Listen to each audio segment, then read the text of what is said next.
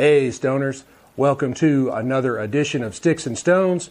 I am your host, Brent Elrod, coming to you from the cozy confines here at the patio, the No Shoes Bar and Grill, deep in the heart of the Republic of Texas. It is great to be back with you. As you can tell, I'm not completely over whatever this crud is I've had, but I couldn't stay away any longer. I had to get back in the saddle and get another episode coming for you. So I would like to wish you all a very happy, blessed, and prosperous new year. I look forward to us spending a lot of time together in 2022 and hope nothing but better than what we had in 2021. But let's move on with the show. I have a great show for you today. I'm actually beginning a Plasencia cigar series. I had an opportunity while I was down to spend some time with my good friend Tom from Plasencia Cigars, and he gave me a lot of great information as we sat down and had a smoke and drink, and he gave me kind of a mind dump of everything Plasencia. And so I'm going to bring you a series here over the next few weeks that will highlight those cigars. And today I have the Plasencia Alma del Fuego, and I am pairing that with Glenmorangie, the original 10-year. I think it's going to be a great pairing, so let's pop the cork, cut the stick, and get to toasting. Now, the Alma del Fuego, that stands for Soul of Fire. This particular stick is a Robusto 5x50 on the ring gauge. The binder and filler are Nicaraguan Jalapa and Ometepe, and the wrapper is a Nicaraguan sun-grown Jalapa. Visually, it is a very ruggedly built stick. It's beautiful, kind of a medium coffee brown, minimal veining, almost invisible seams, a slight sheen to it, a triple cap, and unlike most cigars that I have had on this show, this one actually has a closed foot, which is something rather odd. So, now on the nose, I don't get a lot of different aromas, primarily just wood, maybe something along the line of a Stables aroma, and that's pretty much it. So let's go ahead and give it a cut.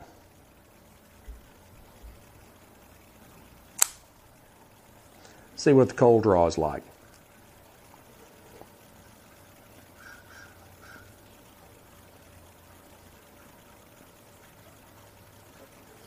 Now, the cold draw is equally simple. It's slightly sweet, and there are hints of cinnamon and toast, and that's pretty much it. They're keeping it simple with the Alma del Fuego. Now, Glenmorangie is a Highland Scotch founded in 1843 by William and Anna Matheson at the Tarlogy Springs. Their 16-foot copper stills are claimed to be the tallest in Scotland, and I'll take them at their word. That's a pretty good size still. Also, they have their master distillers, which they call the 16 men of Tain. And all of these things together is what gives Glenmorangie its very distinctive flavor. Now, as with most Highland Scotches, Glenmorangie is very lightly peated and smoky. It is 43% alcohol by volume, which is 86 proof. So let's go ahead and uncork it and see what kind of nose we have.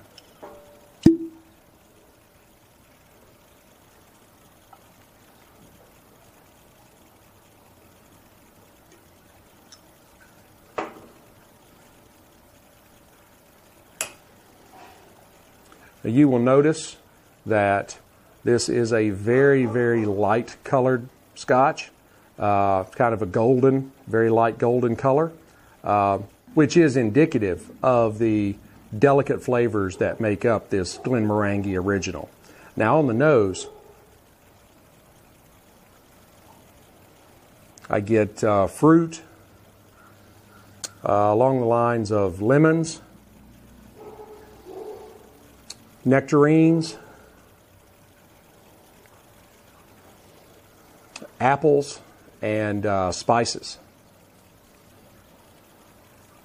Now on the palate,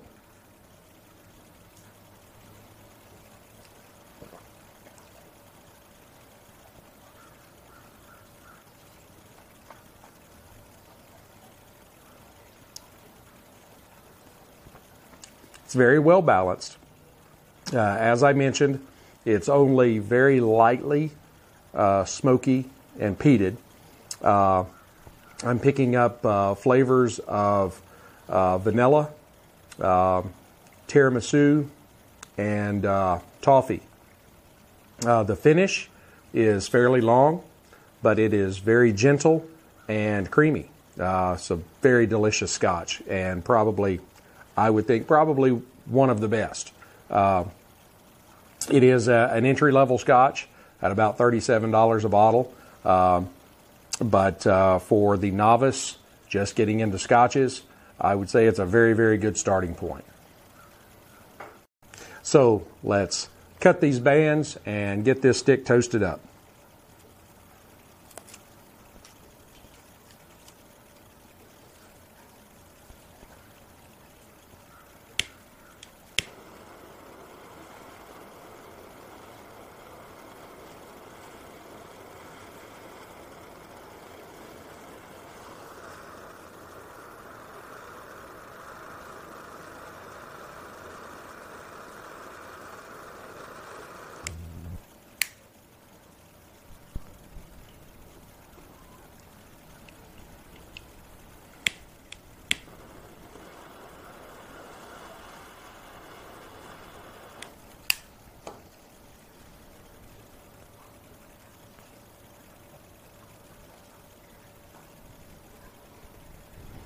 Now on the first light, as you could probably tell, there's a very good smoke output on this stick.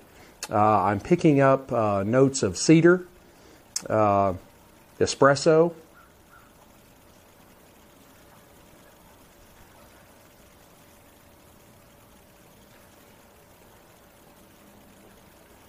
pepper, and a nuttiness.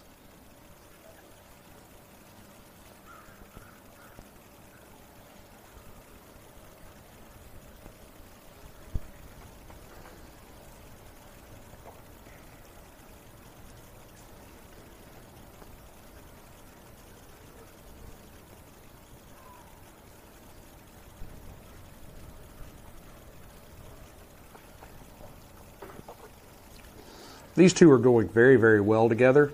The simplicity of the Plasencia is marrying very well with the kind of sweet, fruity creaminess of the Glenmorangie. I think this is going to be an excellent pairing. So I'm going to go ahead and burn this down to about the halfway mark, and then I'll come back and give you an update.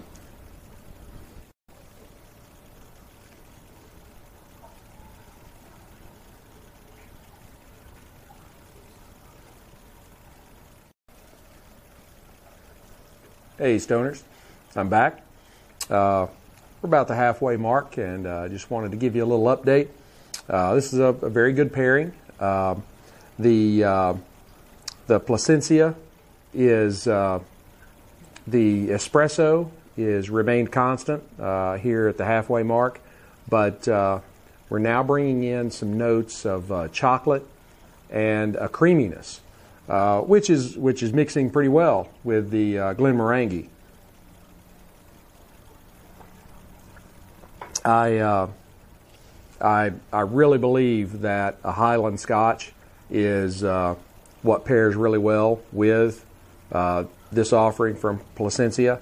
I am beginning to think, though, that maybe staying with the Glenmorangie line, something along the lines of the Lasanta might be a better choice. The Lasanta spends a couple of years in Oloroso sherry casks, and I think that might bring a little bit more complexity to the Scotch to marry with the cigar. These are both very good individually. I do just think I might have missed the bullseye a little bit in pairing this particular Scotch and this particular cigar. But, hey, they're really good together. They are.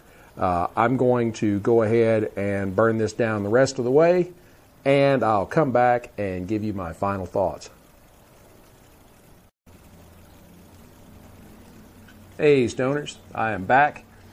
Well, we are almost at the end of another episode.